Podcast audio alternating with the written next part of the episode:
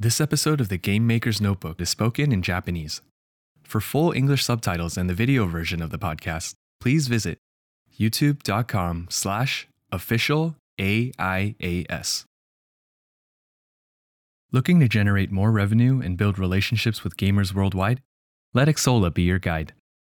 Exola, a global video game commerce company, has helped thousands of game developers and publishers of all sizes fund, market, launch, and monetize their games globally and across multiple platforms. To learn more, please visit xsolla.pro slash AOIAAS.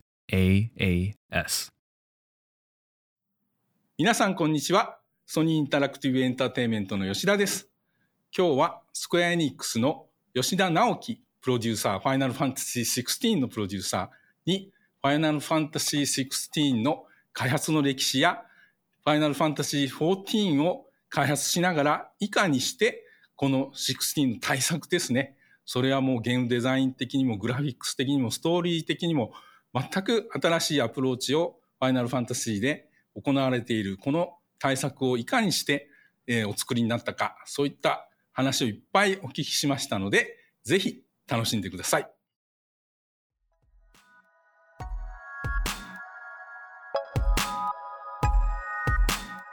Welcome to the Game Maker's Notebook, a podcast featuring a series of in depth one on one conversations between game makers providing a thoughtful, intimate perspective on the business and craft of interactive entertainment. The Game Maker's Notebook is presented by the Academy of Interactive Arts and Sciences, a member driven organization dedicated to the recognition and advancement of interactive entertainment.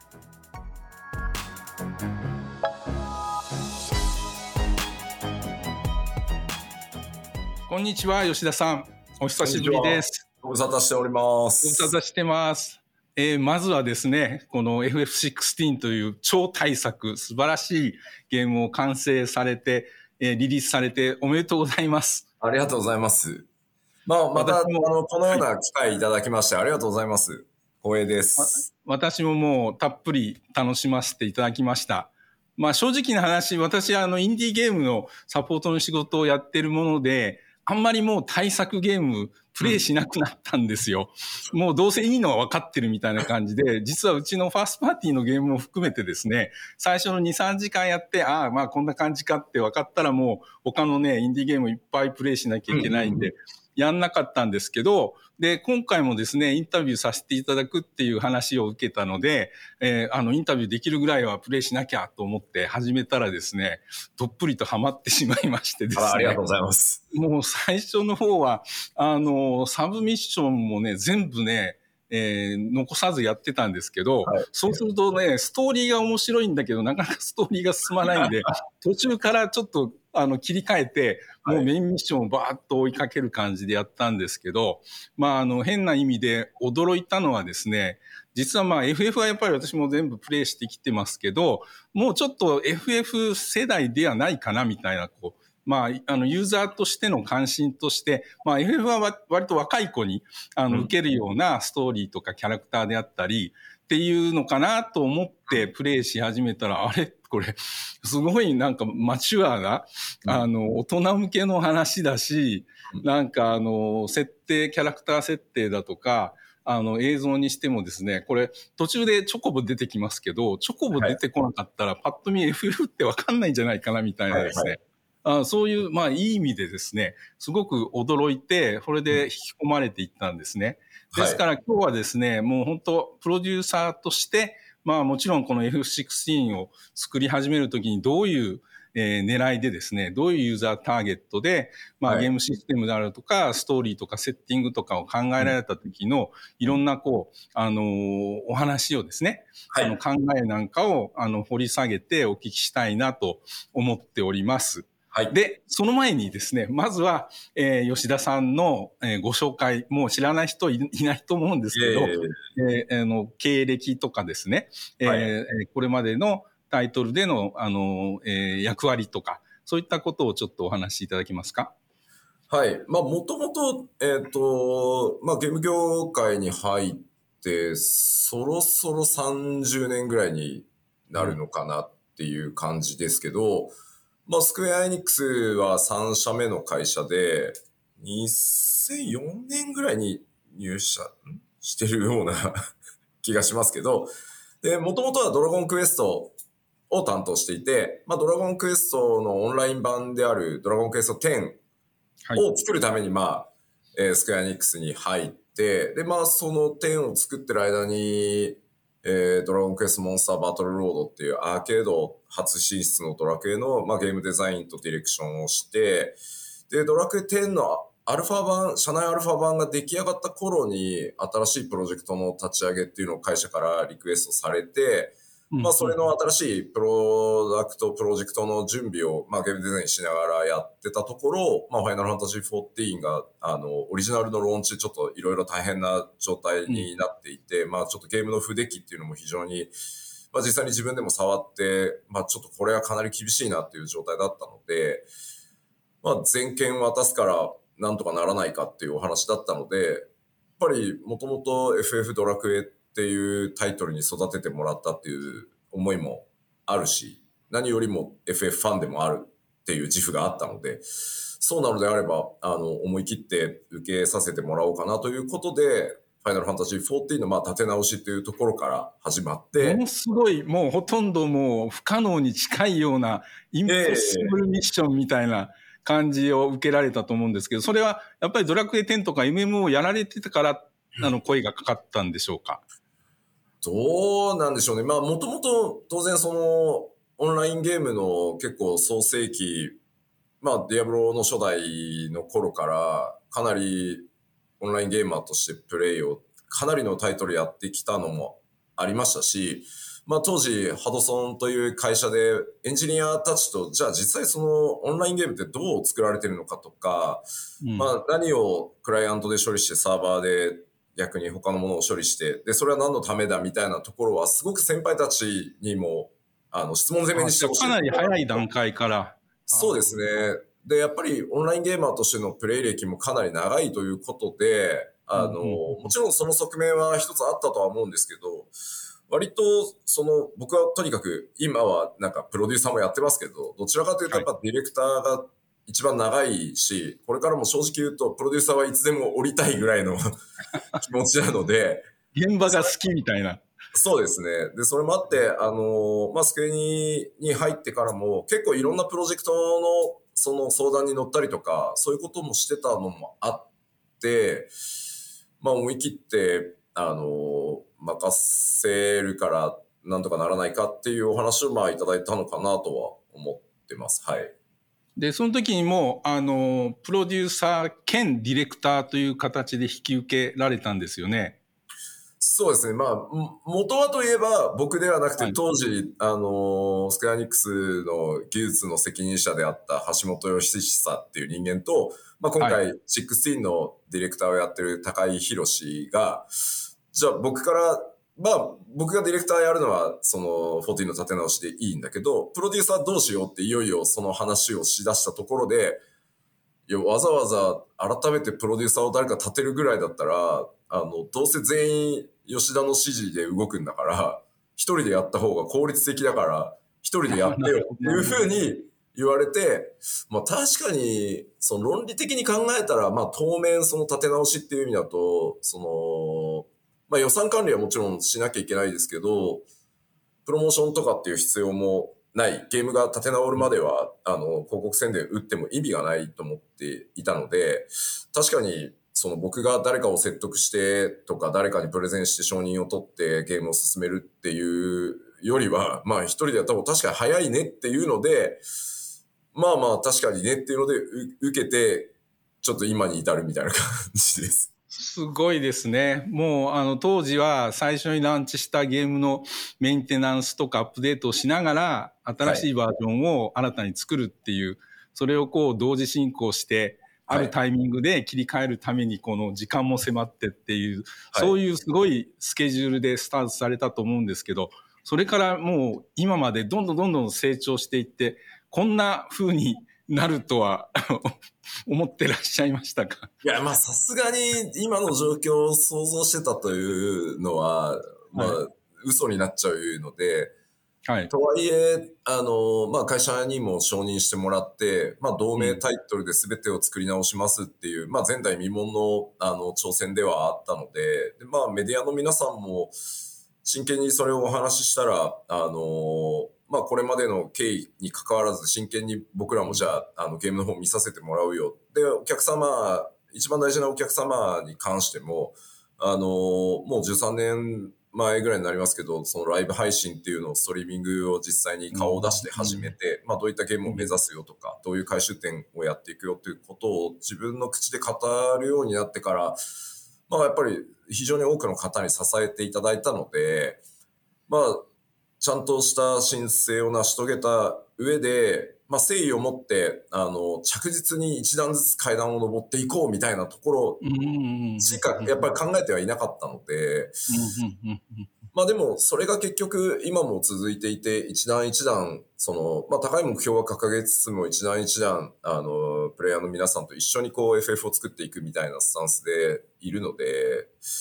まあそこが、あの、本当に世界中のこう光の選手の皆さんに、あの、支えてもらそう。ですね。そこが本当、あの、吉田さん、ヨシピーさんで愛されてますけれども、その、すごい特徴的ですよね。ユーザーさんと対話していくっていう。まあ、ちなみに私も、あの、ヨシピーというあだ名がありましたよね。はい、ツイッターも YOSP なんです。たまにですね、FS に関しての意見とかは私もツイッターでいただいたりしはいはいてるんですけど、なんかちょっと間違ってるぞとか思いながら。すいません、ごめん。えヨシピー、ヨシピー対談ということでお願いします。はい。それでまあ FF14 を当然あの続けられながらですね、はいで FF16 の話が入ってきたと思うんですけれども、それもおそらく会社の方からやってくれないかっていう話だったと思うんですけど、それははい。あの FF15 の開発の途中なのか、それとも終わった後とか、どの段階でその話が来たんですか？出たあと直後ぐらいで、うん。まあ当然僕もその当時は執行役員とかだったので、はいそ。のまあ当然その14もやりつつ第三開発事業本部っていう自分のその部門本体の運営もしつつ、まあ当然その全社業務としてはい。まあやっぱり主力タイトルである FF っていうののナンバーをさらにこうどうしていくのかっていう部分にもやっぱり議論には参加している中で、まあ、あの当時の社長である松戸の方から、まあ、できれば16はその吉田と第三開発事業本部でなんとかならないかっていうのを確か15が出た直後ぐらいにまず最初にアプローチをもらったっていう感じですかね。その時は、あの、当然14はまだまだ続くし、今後もやんなきゃいけないことがいっぱいあった中だと思うんですけど、はい。あの、16やってくれって言われて、どう考えられたんでしょうか？まあ、当時、えっ、と、実は結構もう前で7年前以上ぐらい。だから、14の最初の拡張パックである蒼天のイシュガルドを、あの、ヘブンズワードをリリースした直後ぐらいに、だいたい最初のお話もらったと記憶してるんですけど、まあ、まずは、あの、すごい光栄なことだなっていうのは、うんあの、実際チームのみんなにも、あの、話をもらった後に伝えましたし、僕自身がそう思ったんですけど、やっぱり理由としては、その、14の立て直しっていうところが、あの、個人としてもチームとしてもすごく会社から、まあ、認められたからこそ、最新ナンバーリングをやってみないかっていうふうに声をいただいたと思ってるので、まあそれって、その、プレイヤーの皆さんに支えられてやってきた努力とか、チームのその結束力みたいなものが評価されたからこそなので、まずは単純にとても光栄だしありがたいお話だなっていうのが最初の感想と同時に、え、マジかえ、っていう、その、現実に戻ると、当然その最初の拡張リリースした直後で、さらにもうどんどんどんどん、その、目標としている、こう、世界に住める、あの、暮らせる FF っていうところも、当時のまだ目標だったので、そこに向かってさらにこう階段を駆け上がっていこうとしているところで、まあ、さてどうしようかなっていうのが、まあ、正直なところではありましたね。FF もいろんなあの歴史でこうタイトルごとナンバリングタイトルごとに新しいアプローチがされていて FF15 は私もあの初めてのオープンワールドのはい 3D の,、あのアクション性の高い RPG ってことですごい好きだったんですね。そのはい新しいチャレンジされてるなっていうのが、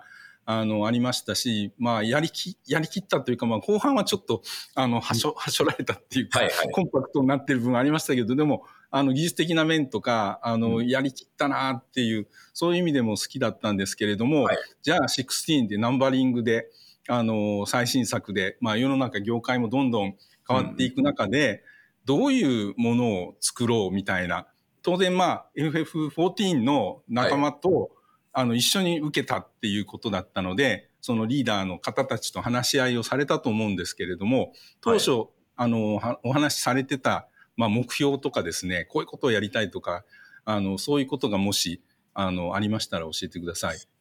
そうですね。まず、その、やっぱり14が、その、とても大事な時期でもあったので、まあ、はい僕の答えとしては、まあ、僕自身がディレクターをやるわけにはいかないですっていうのが一つ。まあ、ただでさえ14でプロデューサー兼ディレクターをやっていて、実際にデータもいじるぐらい、あの、現場に、あの、どっぷりなので、僕も。なので、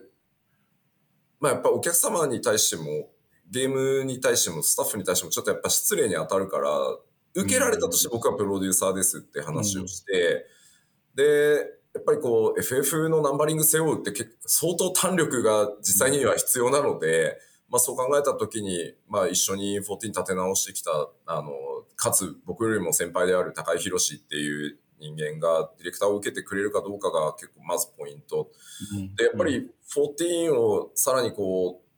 拡大していくっていうところに比重を置いた場合、本当にごく少人数で、あの、すごく薄く長くまずスタートさせてもらえるんだったら、かん、ああの、受けてもいいですっていうところから、まあで、それを承認していただいたんでスタートしたので、実は最初3人です、スタッフ。あ、そうだったんですね。はい。で、僕と、そのディレクターの高井宏と、ストーリー、まあ今回、あの、書いてる前広と3人で、かつ3人とも、まあ僕はどっぷり14ですし、2人とも14の、あの、リードのかなり高いポジションにいたので、そこから約1年半弱ぐらいかけて、徐徐々にこう引き継ぎをやりながら、うん、じゃあ16ってどういうゲームにしていこうかっていうふうに話し合いを3人でこう定期的にしていったっていうのがスタートです、まず。でそのじゃあコンセプトをかなりがっちり最初に3人で決めてったってことですね。はい。特にあと、その RPG でうん。ある以上、僕やっぱりこう、これまで RPG もたくさんハドソン時代からも関わらせてもらったんですけど、開発が難航したり長引いたりする原因って、ストーリーが固な固まらないまま作ってしまうのが 良くないんで、なるほど。えっ、と、文字って、やある意味、コストが非常に安いんですね。僕も自分で文字書く人間だからそうなんですけど、修正も楽だし。単独でも成り立つから、なので、その、まあ僕もかなりストーリー側に、あの、注力するタイプの人間なので、前広と二人で世界観を決め、その大筋を決め、あの、ライティングをしっかり全部、あの、見えてから人を足していこうっていう方針にもしてたので、まあじっくり、あの、コンコンセプトを立てた上で、それに合った、その世界観、それからルール、えっ、と、キャラクターでゲーム体験。まあ先にゲーム体験を決めて、それにフィットするようにこうストーリーを作っていくみたいな形を結構長い期間、最初、本当それこそ1年半ぐらいはそれが続いて。それはすごい理想的な作り方じゃないかなと思うんですけど、だから私もすごいストーリーが楽しかったし、その、それぐらいの作り込みがあったっていうので納得しました。で、またその FF のナンバリングとかやっぱりスクエア・エニックスっていう会社にとっても事業、ビジネスとしても非常に大きな収益を見込めるあの柱だと思うんですけれども、それにそれだけこう事前のプリプロダクションみたいな形で時間をかけていいよって、まあ会社のトップ、松田さんはじめ、あの、の方、トップの方もそれをあの許してくださったっていうか理解されてたっていうのは、あの会社として素晴らしいなと思いました。いや、それは、あの、大変ありがたい一方で、やっぱりこう、はいファイナルファンタジー7リメイクっていうものの指導も発表されていた以上、やっぱりこう、セブンリメイクチームっていうのが大きく、あのー開発をこう動かしていくことを考えたら、社内でやっぱりこう HD のタイトルを作っていくっていう選択肢ってそんなに多くはないんですよね、やっぱり。はい。はい。だから、その、まあ、16をっていうふうにリクエストしていいただけるんだとしても、やっぱり14ありつつなので、そこはすごくこう、なんだろう、論理的に会社に説明はしましたね。あの、無理なので、こういう、あのリ、リソースっていうことで。はい、あこういうストラテジックでいかないと、はいあの、完成はしていかないのでって。えーまあもう本当16遊んで、まあリメイクもそうですけど、凄まじい分量のアセットが作られているので、確かに先は7リメイクだろうと。で、そっちがいっぱい人がいるから、16は、あの、しばらくは少人数でやりますねっていうのはすごく論理的ですね、確かに。なるほど。いや、だからそこに加えて、こう、14をまず、やっぱり最大化していくための準備をしつつ、うでもその間少人数で、そのゲームデザインのベースルールやストーリーっていうのを構築していいけるっていうのは、まあ、こう、ある意味効率的だとは思うので、うんうんうん。まあそんな形で、ただやっぱり、そのシリーズであり、16作品目っていうのは事実なので、はい。僕らが何から何まで好きに作っていいわけじゃないっていうところは、結構最初にその二人には話していて、はい。高い前広には。で、特に、そのシリーズであり、その期待値をいただくからこそ、挑戦する部分と、うん。前作でやはりこう、評判の悪かった部分っていうのは、うん必ず今作で巻き返さなきゃいけないっていうはい。ところも同時に、まあ、ある意味制約条件というか達成条件として最初に決めて、じゃあそれは何かっていうと、さっきまさに周平さんもおっしゃった、まあ15後半駆け足になって、ストーリーが急に終わった感じがあるよねとか、ストーリーっていう部分において、あのー、尻切れ感というのが、うんここ最近 FF については、まあ14はオンラインなんで別なんですけど、言われているっていうのは、まあ実際自分でもプレイして思った部分なので、やっぱりファイナルファンタジー1をリアルタイムでプレイしていた自分からすると、FF こそその映画的物語をその手でコントローラーを握って体感するっていう部分に、やっぱり改めてちょっと立ち返りたいっていううん。部分はすごくあったので、今回は何においても、まずストーリーを最優先するっていうのが、最初に決めた、あの、ポイントではありました。なるほど。で、最初にその3人でコンセプト固められた時にゲームデザイン面においてはどうだったんでしょう、?16 はやっぱり15がオープンワールドに行った、その、それをリニアに戻して、はい。それから、あの、リアルタイムのアクションゲームですよね。いわゆるアクション RPG と言ってもいいぐらい。はい。これは FF としては、あの、まあ、画期的なのかなと思いますし、はい。その辺はもう当然、あの、意図があって、あの、考えられたと思うんですけど、どういう考えだったんでしょうか？あの、まず、そのストーリーをじゃあ、どういった、その、ものにするのか、テーマとして、うんその、ジュブナイルなのか、うん。あの、まあ、リアルな戦記ものを目指すのか、うん。あくまで王道ファンタジーではあるけど、いろんな世代の人に届けたいなのか、まずやっぱりこうストーリーを第一にするって言った以上、うん。ストーリーで目指すべきところっていうのを次に話し合う中でうん、その、まあこれもさっき周平さんに言っていただいたんですけど、今回16が、あの、まあちょっと自分はそろそろ FF シリーズとは違う年代なのかなって思われてたところ、16はすごい、あの、マチュアでリアルで刺さったなって言っていただいたんですけど、僕逆に若い世代の方が、うんもうリアルなんじゃないかなっていう思いがあっ。たんですね。あの、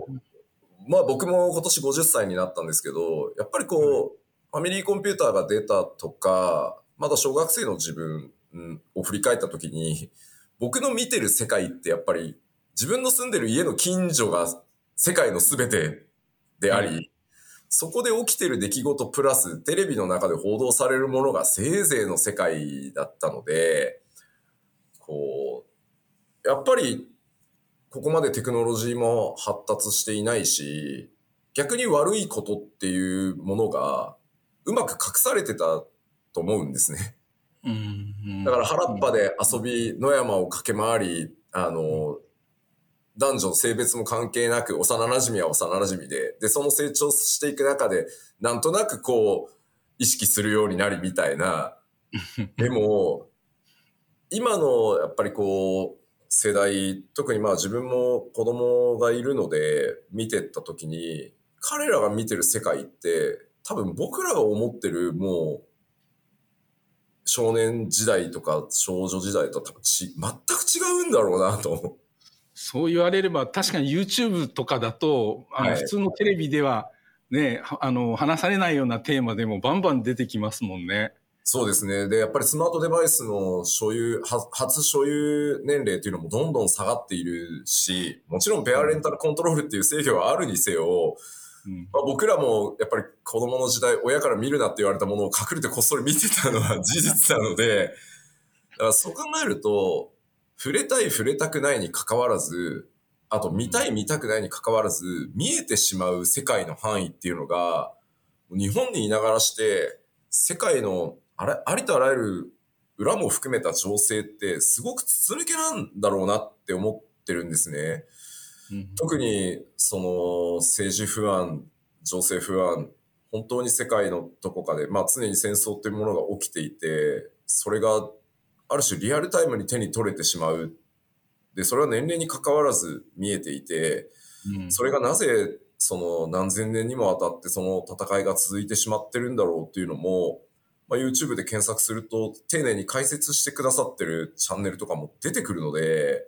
はい。だから僕は逆に、あの、青少年向けって考えて作る僕ら50歳の人間が、それってなんかもうずれてるんだろうなって、なるほど。すごく感覚があったので、あの、今回やっぱり FF の最新作だからこそ、やっぱり最終的に描きたいものは、世界には希望がある人、うん。人間というものは最終的に素晴らしさを抱えているし、うん。例えば、えっ、と、純粋な愛だったり、家族愛だったり、友情だったり、それから、その、まあ、自己犠牲の心とか、あの、国とか価値観が違っても、最後何か強大な、その脅威に対しては、人って団結できるものだとか、そういうところはちゃんと最終的には描きたいっていうところは、そこはもう王道としてまっすぐやりたい。こんな時代だからこそまっすぐやりたい。ただ、一方で、その、綺麗なことばっかり描いても、今の若い人たちには嘘に見えるんじゃないかなと。なるほど、なるほど。うんだからそれらが輝いて見えるのって、世の中の見たくもない汚い部分とか人間の嫌な部分っていうのも、ちゃんと描かれてるからこそ、うんキャラクターとか、その決断とかっていうものに、ちゃんとしたリアリティと、あの、良さが生まれるんじゃないかっていうところが、一番最初にすごくこう、あの、まあ、僕から二人に熱弁したところでもあって、で、あとやっぱり僕らも、とはいえおじさんたちなので、じゃあ僕らもさらに楽しめて作れないと、僕ら自身のモチベーションとかテンションっていうのも上がらないので、うんまあ FF にとっては、ある種、ちょっと、その、今まであんまり極端には描いてこなかった。まあ、ドットの時は結構あるんですけどね、虐殺とかあ、そうですね。あるんですけど、まあ、あれを逃げずにちゃんと描いていくためには、ちょっと今の年齢制限だと難しいかもねっていうので、まずそこを一番最初に決めたっていう感じで。うんで、それで、を、そのストーリー設定、あの設定からゲームうんデザインとかはいの選択にも影響があるんで。しょうか？うんはい。そ、それをじゃあ、バトルシステムとして描こうとしたときに、やっぱちょっとターンベースは辛くないかと。それだけこうリアルにこう物語がスピーディーにかつジェットコースターのようにどんどん展開していくものをその手でプレイする。で、できるだけもうローディングは絶対なくすっていう最初から割とテーマで決めていたので、そうなった場合にやっぱりこうエンカウントをしてだったり、それがまあ、あの、ランダムエンカウントであろうと、その、オブジェクトエンカウントであろうと、まあ、あと、そのフィールドからシームレスにバトルモードに入るにせよ、やっぱりこう、時間が止まってしまうっていうところが、どうしてもこう、FPS で育ってきた世代、GTA で育ってきた世代っていう人たちに、もうターンベースってだけでやらない人たちもいるので、うん今後の FF の発展を考えたとしても、ここで思い切って、あの、リアルタイムアクションに振り切る。15があそこまでやったからこそ、それをもう一段進めるっていうチャレンジをしておくことで、こういう FF もありなんだ。って、この次を担う世代も多分思ってくれると思うので、で、まし、まさにセブンリメイクも逆にターンベースの究極っていうところへどんどんその進化させてってくれてるので、同じものを作っても仕方がないっていう思いもあるので、そこはナンバーとしてのやっぱり挑戦だからこそアクションベースで行こうっていうのを、まあストーリーがそういう設定、そういうコンセプトだからこそ、それに合ったスピーディーさとかいうところからブレイクダウンして、それを決め、で最終的に高いの方からオープンワールドにするか、オープンワールドじゃなくするかどうするって言われたときに、あの、オープンワールドにしようとして、その、ある意味作らなくていいもの、例えば A 地点から B 地点まで実際にリアルに、あの、繋がってなきゃいけないがゆえに、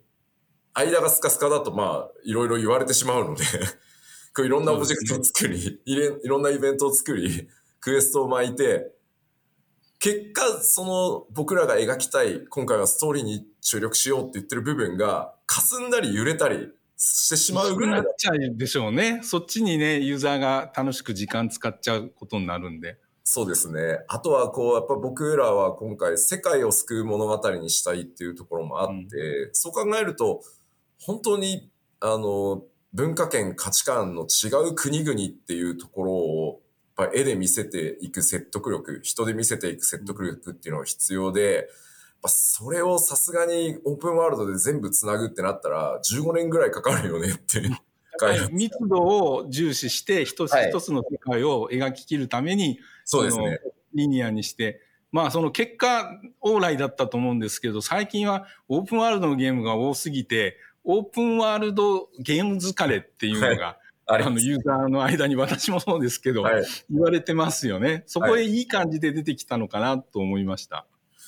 やっぱりこう、なんだろう、僕は、その、ゲームデザイナーとして、オープンワールドであるか、そのリニアであるか、まあ、またして、その、ロードが入ったとしても大きくエリアチェンジをこう対応していくかっていう部分は、選択の問題であって、どれがいいとかどれが悪いのもやっぱり問題ではないと思ってるんですね。あの、プレイヤーの皆さんに届けたいゲーム体験っていうものに対して何がふさわしいのかっていうふうにやっぱり考えてゲームデザインするべきだと思ってるので、今回はそういう意味だと非常にリズムにあの必要かどうか。で僕らが届けたいゲーム体験のためにあのどういったその世界の構築、プレイヤーの動線っていうのがあのあるべきなのかっていうのを考えて、まあ、もしかするとあの、なんだよ、オープンワールドじゃないのかよって言われる可能性はあったとしても、今の話をきっちりすれば、きっと、ああ、なるほどねって納得されるというか、方もたくさんいるはず、同時にいると思ってたので、まあ、なのうんで、しっかり信念を持ってそうしましょうっていうので、オープンワールドを採用しないっていう選択を、はい。うんそのね、強い意志で選択って大事ですよね。それでみんなに、チームみんなにも、こそうですねずっと言い続けるっていうはい。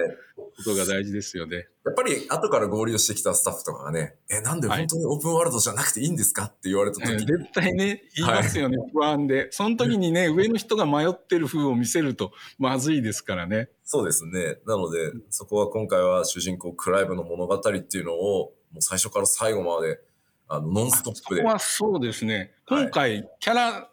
チェンジしないですもんね。はい。ずっとクライブをプレイする。あの、まあ、あの、ジョシュアの時もありましたけど、はい。基本そうですもんね。はい。うんここもやっぱりこう、ストーリーの没入感、あと、その一人の男の生き様っていう視点でうん語りきるからこそ、その伝えられる部分っていうのもあるだろうなっていうふうに考えたのと、まあ FF にとっての初めてのフルリアルタイムアクションなので、もちろん途中でその、バトル中にプレイヤーチェンジをして、あの、他のキャラクターも使って連携みたいなところっていうのも、一回企画としては、もちろん検討してるんですけど、そうなるとやっぱり、クライブにアクションを全部集中させることができないのと、相当複雑になっていくので、もちろんそれが楽しいっておっしゃってくださる方もいるだろうなとは思ってたんですけど、まあまずは、あの、今回は、それもやっぱり選択で、クライブに全部のアクションを集中させ、クライブにカスタマイズ性を全て寄せるっていう、こう、感じでやってきました。まあ、あの、トルガルとかね、助けてくれますからね、いい、はい。いい仕事をしてくれるんで、一人でやってる感じはないですけどね。ジそうですね。ルもたまに魔法をバンって出したりとか。え。あと一個、そのゲームデザインっていう意味で、一番びっくりしたのは、はい。もうプレイしててちょっと開いた口が塞がらないというか、あーみたいになっちゃったのは、あの、召喚獣バトルなんですけど、あはい。もうあれは、あの、特にあの、バハムト戦ですか、はい。この、あの、ネタバレですけど、こう、はい。何度も何度もはい終わりそうになっても終わらないみたいな。はい。あれなんか、あの、リズメで、あの、必要で作られたんじゃないだろうと思っていまして、これなんかすごいなんか、あの、怪獣ものが好きな 開発者がいたのかなとか、なんか、あれはどういう発想だったんですか？あの、もともと、これも先ほど、あの、しげさんにおっしゃっていただいた、ともすれば FF っぽくないよね、みたいな。うん。だからこそ、実はコンセプトの中に、召喚獣をフィーチャーするっていうのを最初に決めていたんですね、まず。で、ここも、歴代のシリーズをやっぱり自分たち自身もプレイしてきたときに、ちょっとパターン化しすぎてないかっていうところが、うんまあ、バーンと出したらわーってあって、それを見て、すごいね、あの、HP 削れるぐらいな感じですよね。なのでこう、魔法として呼んだら、すごい演出、すごい長いムービーが入って、すごいダメージを出したら帰ってく。まあもちろん、それを毎作楽しみに期待していただくっていう、その、なんていうんですか、天丼っていう部分はわかるんですけど、まあ、正直やっぱり一回見たらもう、いいやってなっちゃうし、特に皆さん今可処分時間があんまりないので、見てるだけっていう部分って、しかもそれを繰り返し見なきゃいけないって、そんなにいいゲーム体験じゃないなっていうところと、改めてその召喚獣ってもの自体にちゃんとした意味を持たせた上で、えっ、と、まあ、まさにアイコニックなので、FF にとっての召喚獣。で、これをフィーチャーすることで、明確に FF らしさっていうのは絶対出ていくはずなので、そこをきちんと作りましょう。で、あの、まあ、もともとこれは僕のアイデアで、その、それよりずっと前から温めてたんですけど、その召喚獣を使った新しい FF って考えたときに、自分自身がトランスフォームするっていう方が、召喚獣にキャラクター性を持たせられるなっていうふうにも考えていたので、今回それを二人に提案して、うん、いいねいいねっていう形で、なので、その、僕らは大怪獣バトルって呼んでるんですよ、当時。あ、やっぱり、怪獣バトル。はい。なので、もう、ありとあらゆる僕らが幼い頃から、あの興奮してきた特撮、うんうんまあ、ウルトラマン、仮面ライダー、エヴァンゲリオン、ゴジラ、ありとあらゆるものを、こう、詰め込んだ、でもそれを、プレイヤーはその手で実際に操作しながら、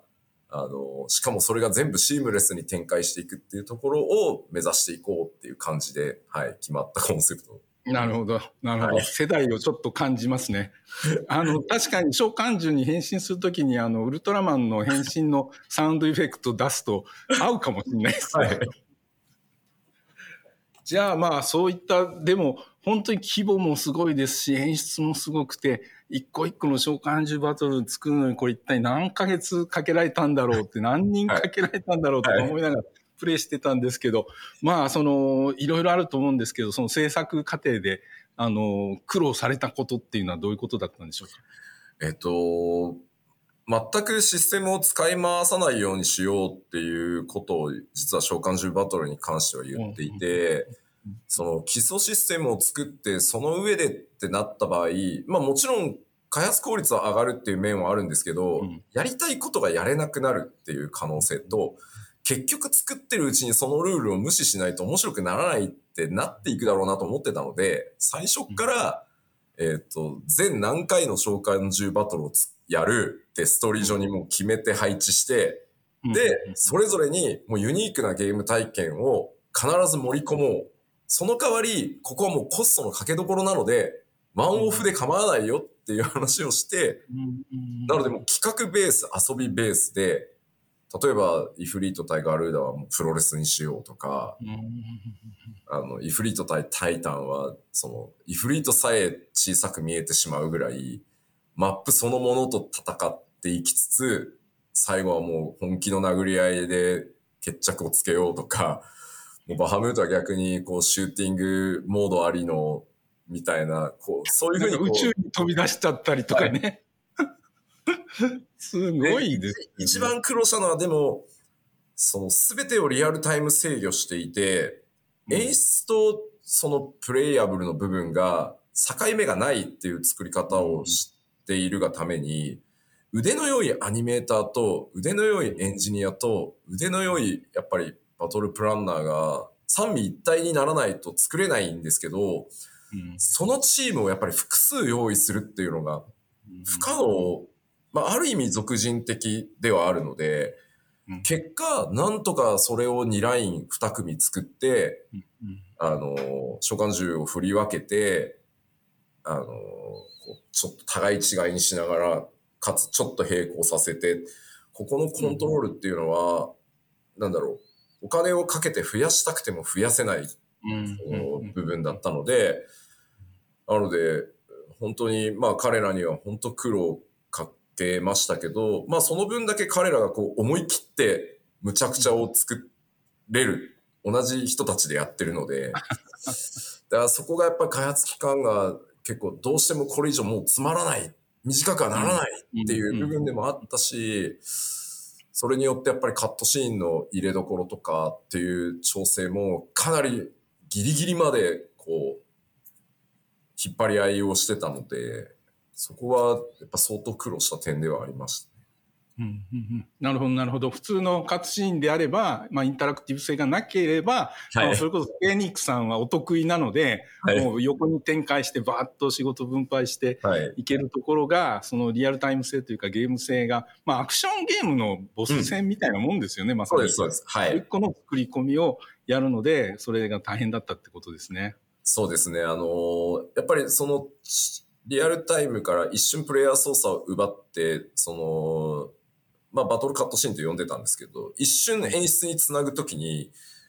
プレイヤーっていうか、イフリートの立ち位置とか、クライブの立ち位置って当然プレイヤーによって違うので、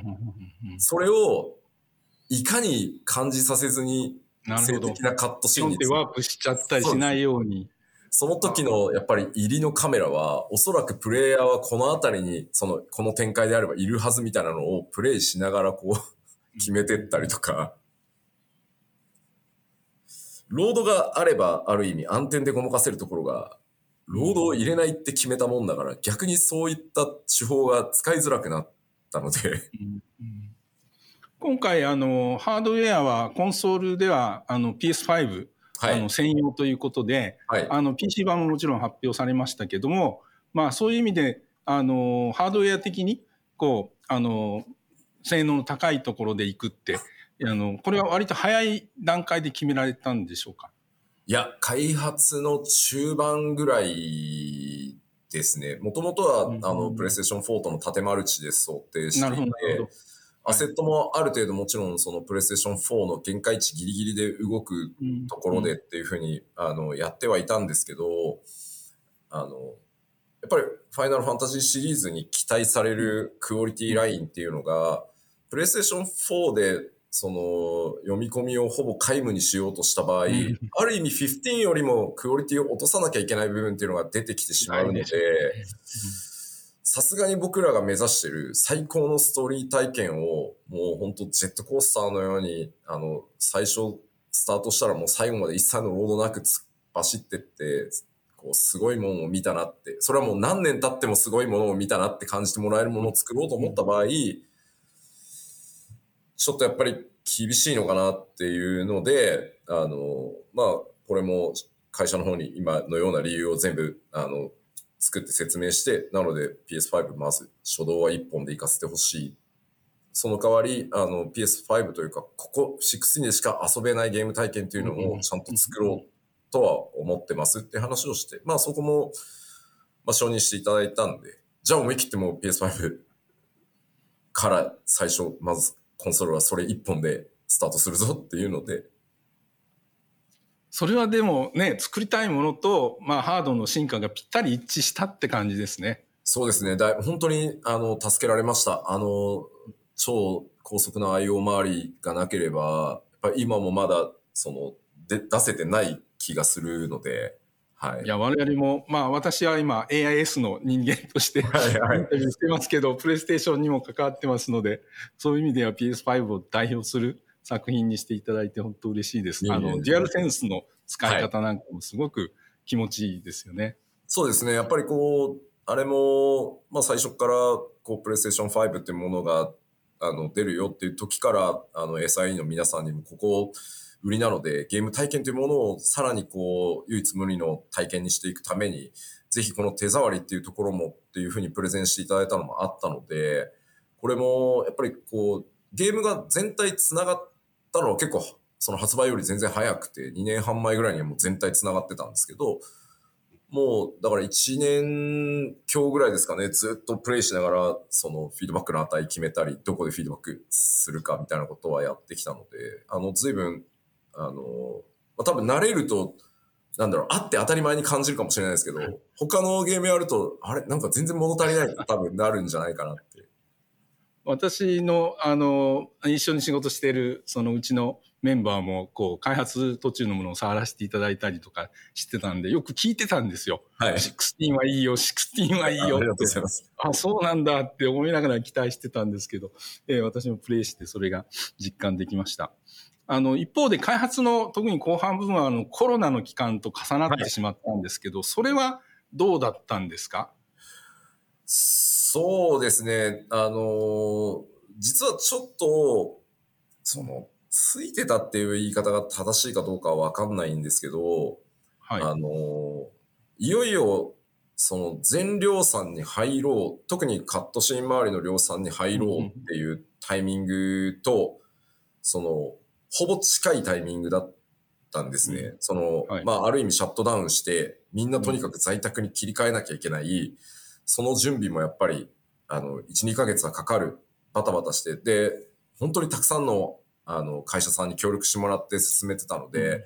その在宅の対応とかってやっぱ各社さんスピードがちょっと違うので、あーうんうん。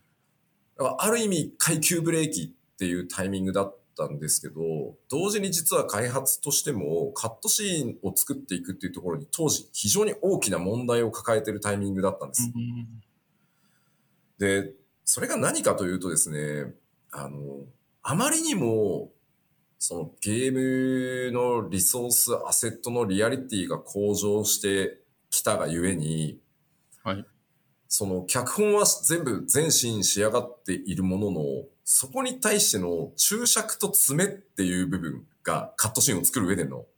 はい今までの経験してきたものでは、到底カットシーンが、なんていうんですか、効率よく作れない、つまり情報量が足りなさすぎるっていう状態に直面していて、でもカットシーンのスタッフは一生懸命前に進めようとする、いろんな会社さんに協力もしてもらってる。でも、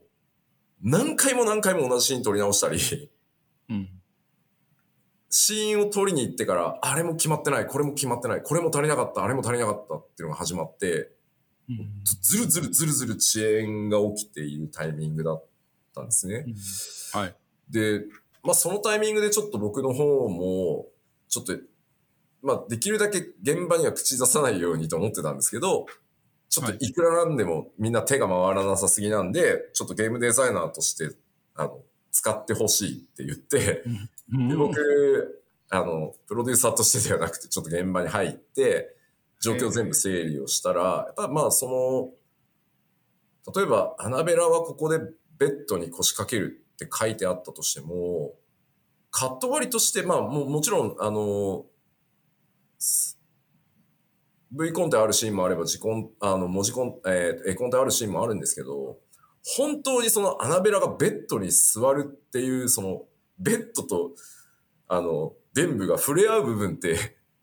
カメラに収めるべきなの？収めないべきなの？っていう。ああ、なるほど、なるほど。で、これがカメラに収めるってなった瞬間、ベッドがたわまないといけないので、で、かつ、えっ、と、ベッドの上に当然その、中世ヨーロッパでもあるので、あの、布団もシーツも全部はい。買ってなきゃいけない。だから、まあ何重にもだし、で、しかも、プリレンダーで作ってるわけじゃない。全部リアルタイムで作ってるので、うん。うん。それに対応できる骨数を持ったベッドをまず作んなきゃいけないんですよ。なるほど。で、まあ今のは本当具体例なんですけど、VFX1 個取っても、その炎って書いてあるだけではやっぱりダメで、ここで、その放射状にこのサイズの、あの、炎が、あの、カメラの前はやっぱりどう横切るかっていうのを決めないと、そこに描かれていくもののオブジェクトの、その、細密さを、で結局そのオブジェクトってアーティストたちが作らなければいけないので、うん単にハリボテで、あの、テクスチャーだけいい感じで見えてればいいようなのか、うん。実際、あの、ディティールまで作らないと嘘がバレるようなのかっていうところは、本当にありとあらゆるものをし一シーンごと、一カットごとに決めていかないと、前に進まないっていう事象だったんですね。で、実はだからそのタイミングで、あの、みんな機材の準備とか、その作業っていうのはできないタイミングだったんで、でも毎日、ズームで80人以上集まって、はい。ストーリーの、あの、プレイしていただいたんでわかると思いますけど、1カット目から、はい。エンドロールの先の、え、はいあの、エピローグまで、1はいシーン1カットごとに、80人で毎日、朝から夜までっていうのを、このシーンのこのと書きの解釈はこうで、じゃあもうこのシーンはベッドは映さないから、あの、ベッドは、あの、別に、ハリボテ確に認作業をやる時間に使えたわけですね、その期間が。はい、それを3ヶ月半ぐらいはあ。そうすることによって、当然 MC 収録の時の迷いっていうのもなくなるし、うんその、いよいよ具体的にじゃあ、そのクライブの立ち位置からこのカットにつながる時を想定すると、その、このカットのカメラのスタート位置はどこであるべきかっていう風に、より具体的にゲームとしての、その、決めなきゃいけないことっていうことに集中していけるようになったので、うんで、結局それをやることで全員が作らなきゃいけないものとか、語らなきゃいけない物語とか、キャラクターの感情表現をどこまでにすべきなのか、このシーンでは、じゃあ、そのジルはまだトラウマを抱えている段階だから、クライブであっても、微笑みきれないみたいな、うんその細かいニュアンスまで全部やってったので、で、そこにやっぱり監督たちも全部入れてやった結果、それが結構作品のそのクオリティに結果的にはつながった部分かなとは思っているので、あそこはちょっと不幸中の変な意味ですけど、ねまあ、転んでもただでは起きんぞみたいな。え そうですね。いろんなね、ことがあるんですね。そういうこともあるんですね。まあでもその間にとにかく、あのー PC はどんどん、あの、みんなの家に輸送して、で、うんスクエアニックスとしても明確に制度として在宅勤務っていうのを恒久的にきちんと作ることによって、あの、このピンチをちゃんと将来的なチャンスに変えていこうっていう話をしたので、あの、戻すことを考えてとか、とりあえず今っていうことじゃないプランニングをして進めてったので、逆に安定してからは、すごくみんな、あの、在宅環境の中でも、まあ、やることが結構明確になったこともあって、うんうんそう、在宅、まあでも、最後、コンバットチームは、あのこの、このタイミングからマスターアップまでは、えっ、と、この主要メンバーは全員出社して、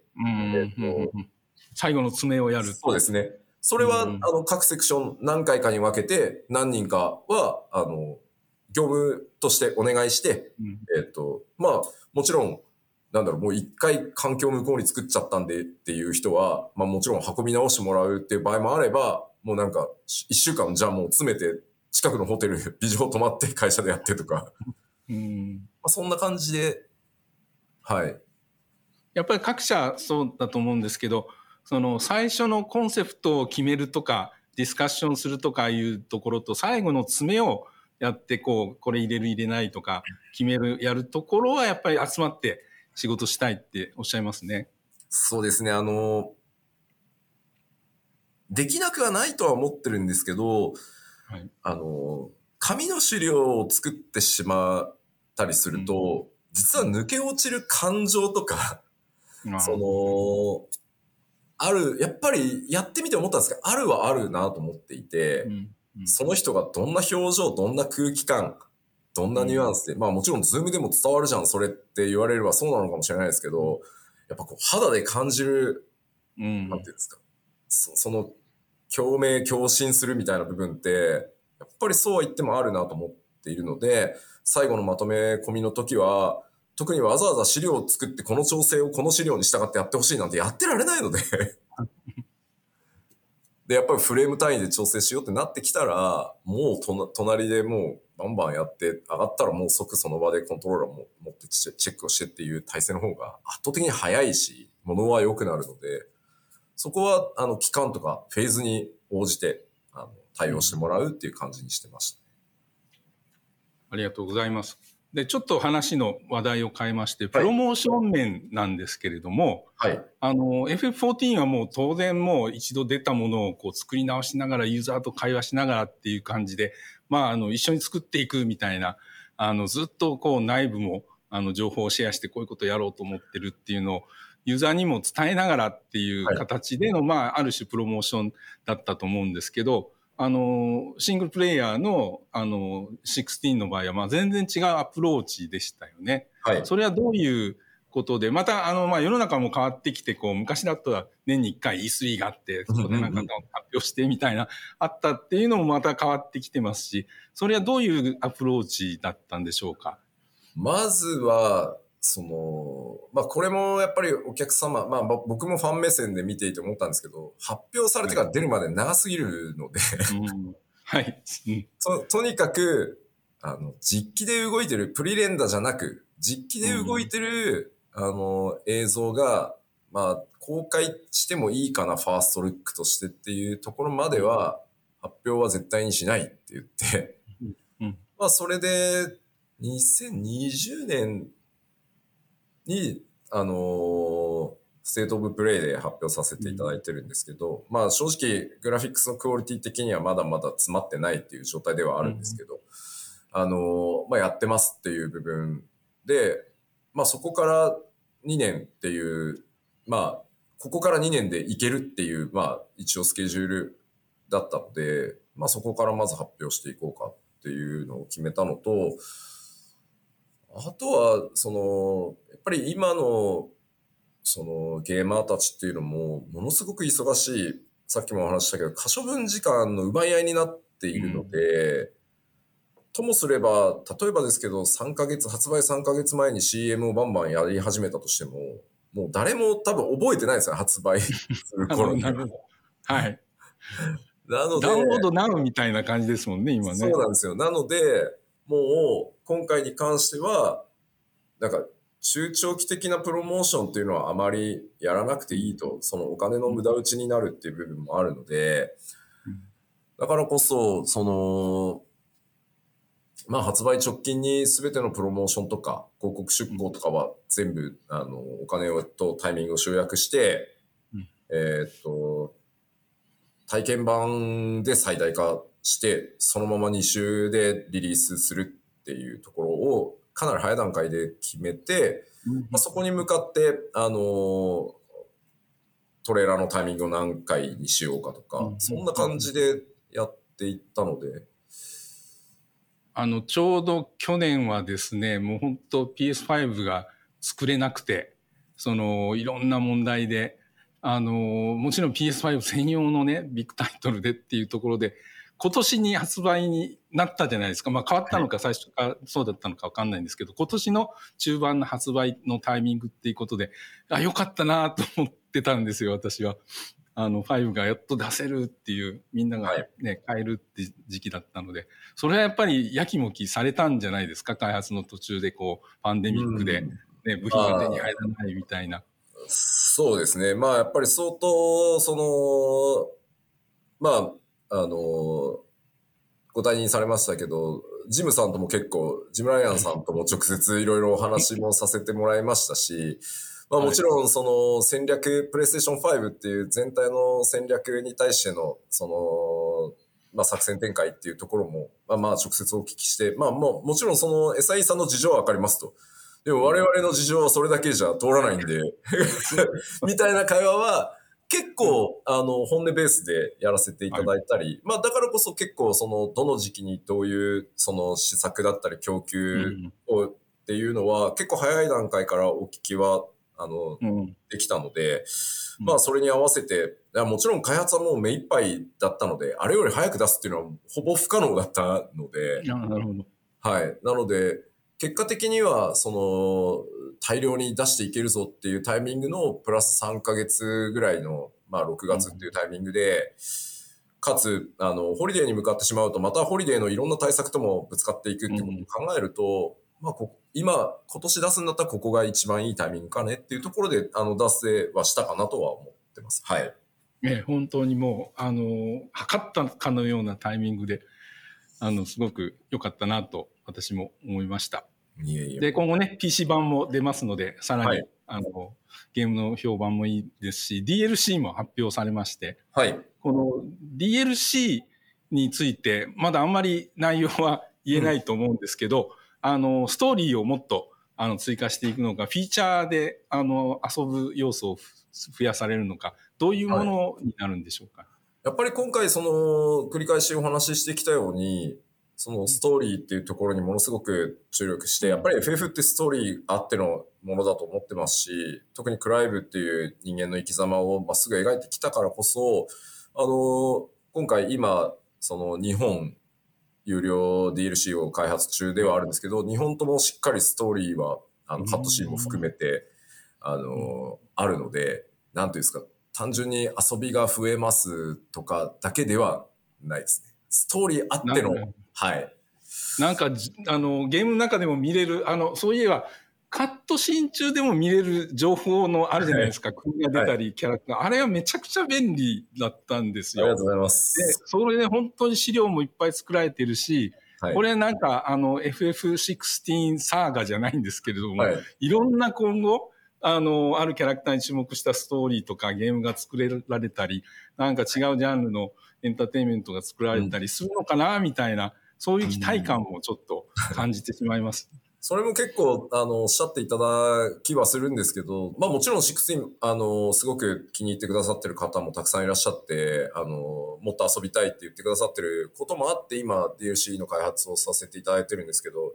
まあやっぱり第三開発事業本部というか、僕らとしては、あの、14をさらにこう発展させていきつつ、今回16で培った経験とかっていうのを、またさらに別のゲームへこう、消化させていきたいな、みたいなところは、結構強いですかね。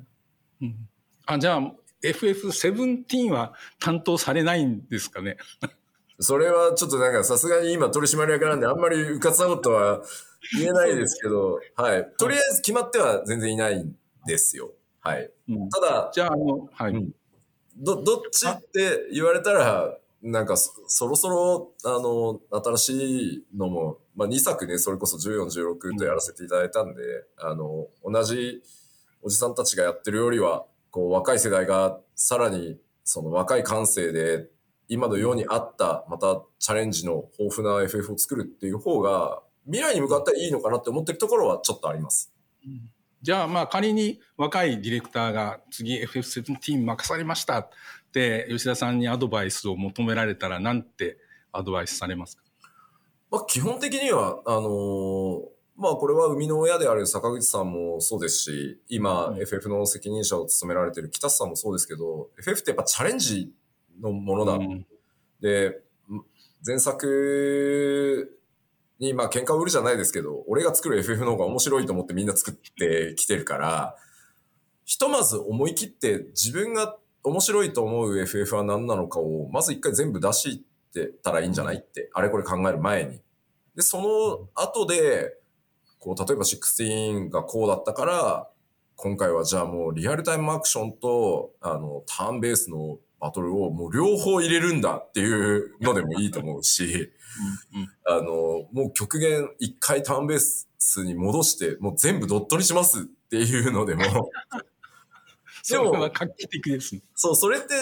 やっぱり何を、に、こう、何年もの自分の人生をかけてうんお客様にどんな体験を届けたいか、ファンの皆さんに何をあの遊んでもらいたいかだと思ってるので、まず一体やってみたい。俺が FF を、私が FF をやるんだったらこれだっていうのを、まず一回全部机の上に並べて、それで何かこっちとこっちどうしようってなったら、いや、また相談においでみたいな。まさにその最初の1年半で FF16 の時に3人で固められたような、そういうプロセス的にこれはやった方がいいぞっていう、そういうアドバイスになりますかね？そうですね。そこで、やっぱり目指してるものに対して何が、その、じゃあ A か B かってなった時に、客観的に、まあ、それがやりたいんだったらこっちの方が、そのうん、より伝わりやすいんじゃないとか、まあ、こっちをやったらこういうメリット、デメリットがあって、こういう、こっちやったらこういうメリット、デメリットあるけど、それを乗り越えてでも達成したいのはどっちとか、客観的にそういう仕分けは結構僕得意な方なんで、まあ、そういうアドバイスには乗ってあげられるかなとは 思いますな。るほど。じゃあさっきちょっとおっしゃったご自身あるいは第三事業部として、まあ、今後あのやってみたいなあるいは今の業ゲーム業界どんどん変わってますけどこういうところはすごく興味があるなみたいなのは何かありますか？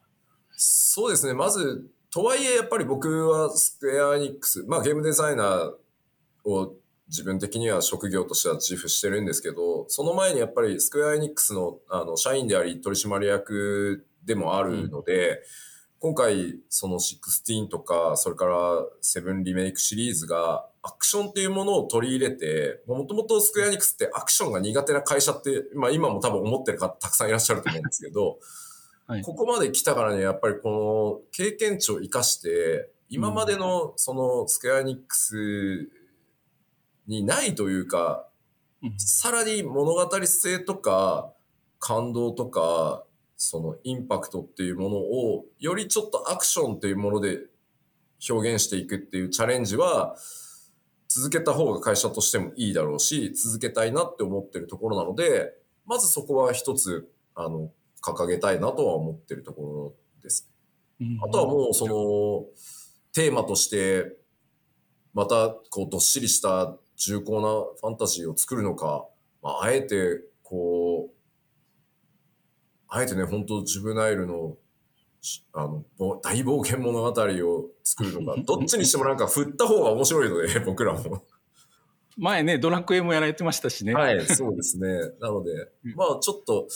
いろいろ考えてはいますけど、やっぱり、プレイヤーの皆さん、ゲーマーの皆さんに楽しんでもらうものを作るときには、自分たち自身が作ってて、面白い、こいつは面白くなるぞとか、これは面白いぞって、やっぱ思って作れるかどうかって、めちゃくちゃ大事だと思っているので、まずみんなが、その、僕がこういくつか話をしたり、彼らからも出てきたアイデアの中で、みんながなんか、マジこれ面白そうだから、よし、これでいこうぜってなるかどうかが、まあ、ポイントかな、とは思ってます。ありがとうございますはい。じゃああのこのポッドキャストはもうあのいろんな若いあのゲーム開発者の方もあのいっぱい聞いてらっしゃると思うんですけどはい。これからゲーム業界に入りたいとかあるいはゲーム業界に入ってあのまだ何年みたいな若い開発者の方にうん。何かあのアドバイスじゃないんですけどこういうことは考えた方がいいぞとかやった方がいいぞとか何かありますか、はいあのーまあ、ちょっと僕は、あの、絵がド下手で、あの、指摘をしたり、構図指定をしたり、こう、発注をしたりは得意なんですけど、全く自分では絵の、その、作る才能がないので、アーティストを目指してる方にはあんまりこう、アドバイスできないんですけど、ただ、今、いろんなミドルウェアが発達して、で、まあ AI もこれだけ逆に使えるっていう世の中だとしても、僕はいずれにせよこうゲームデザイナーを目指すとかであれば、ぱスプログラムを書いてほしいなっていうのは、実は今仮にもう業界に入ってたとしても、プログラムって実はよく分かってないんだよな、触ったことないんだよなって方も、ちょっと簡単でもいいので、自分でコードを書いてほしいなっていう思いは、実はすごく強いです。これは今も年々つ、ある意味ちょっと強くなってますね。ああのそれは一緒にするはい。プログラマーとと あのコラボがやりやすくなるってことなのか、それとも自分で全部作れちゃうようになった方がいいよってことなのか、どういうことでしょうか？あのー、あまりにもハードウェアが高性能になり、使っているテクノロジーの水準が上がり、本当に専門性が上がってきてるっていうのが、まあ事実そうですし、それによって高品質な、まあ、あの、ゲームっていうのが作れてるのは事実なんですけど、どこまで追い込んでも最後は1か、1と0の塊であり、論理的にその仕組みやルールがきちんと整合性取れて動いていないと、当然ですけどバグが出てゲームは動かないので、その理屈っていうものをちゃんと理解しているかどうかっていうことが、実は、その、ありとあらゆる会社、ありとあらゆるプロジェクトに行った時に、一番役に立つですよ。例えば、その特定のミドルウェアでだけ何年も仕事していて、そろそろキャリアアップを考えようって言って、次の会社に行った時に、次の会社では、例えば僕とか第三開発事業本部のゲームデザイナーたちみたいに、ガリガリ自分たちで仕様を書き、ユニークな発注をプログラマーにどんどんしていき、パラメーターで物を制御していくみたいな作り方をしているところに、じゃあこれ作ってみてって言われると、え、ツールとミドルウェアはないんですかってなっちゃったら、ゼロからなんですよ、ある意味。だから、僕はやっぱそのミドルウェアのその根幹にある、本当簡単でいいんです。ベーシックとかでもいいし、それこそ別に、あの、ゲームで使われてるような言語じゃなくてもいいから、コンピューターって、その人間がプログラム、コンピューターに理解してもらえる命令セットを書くからこそ動いてくれるので、そこの仕組みとか、その、成り立ちだったり、あと自分で書いたコードをデバッグするっていう部分もそうなんですけど、それだけで相当、あの、開けるものがあるので わかりました。ありがとうございます。そこはぜひ。いや、今日はもう本当に面白い話いっぱいどうもありがとうございました。いえいえ、これからもすごい吉田さんプロジェクト期待してます。ありがとうございます。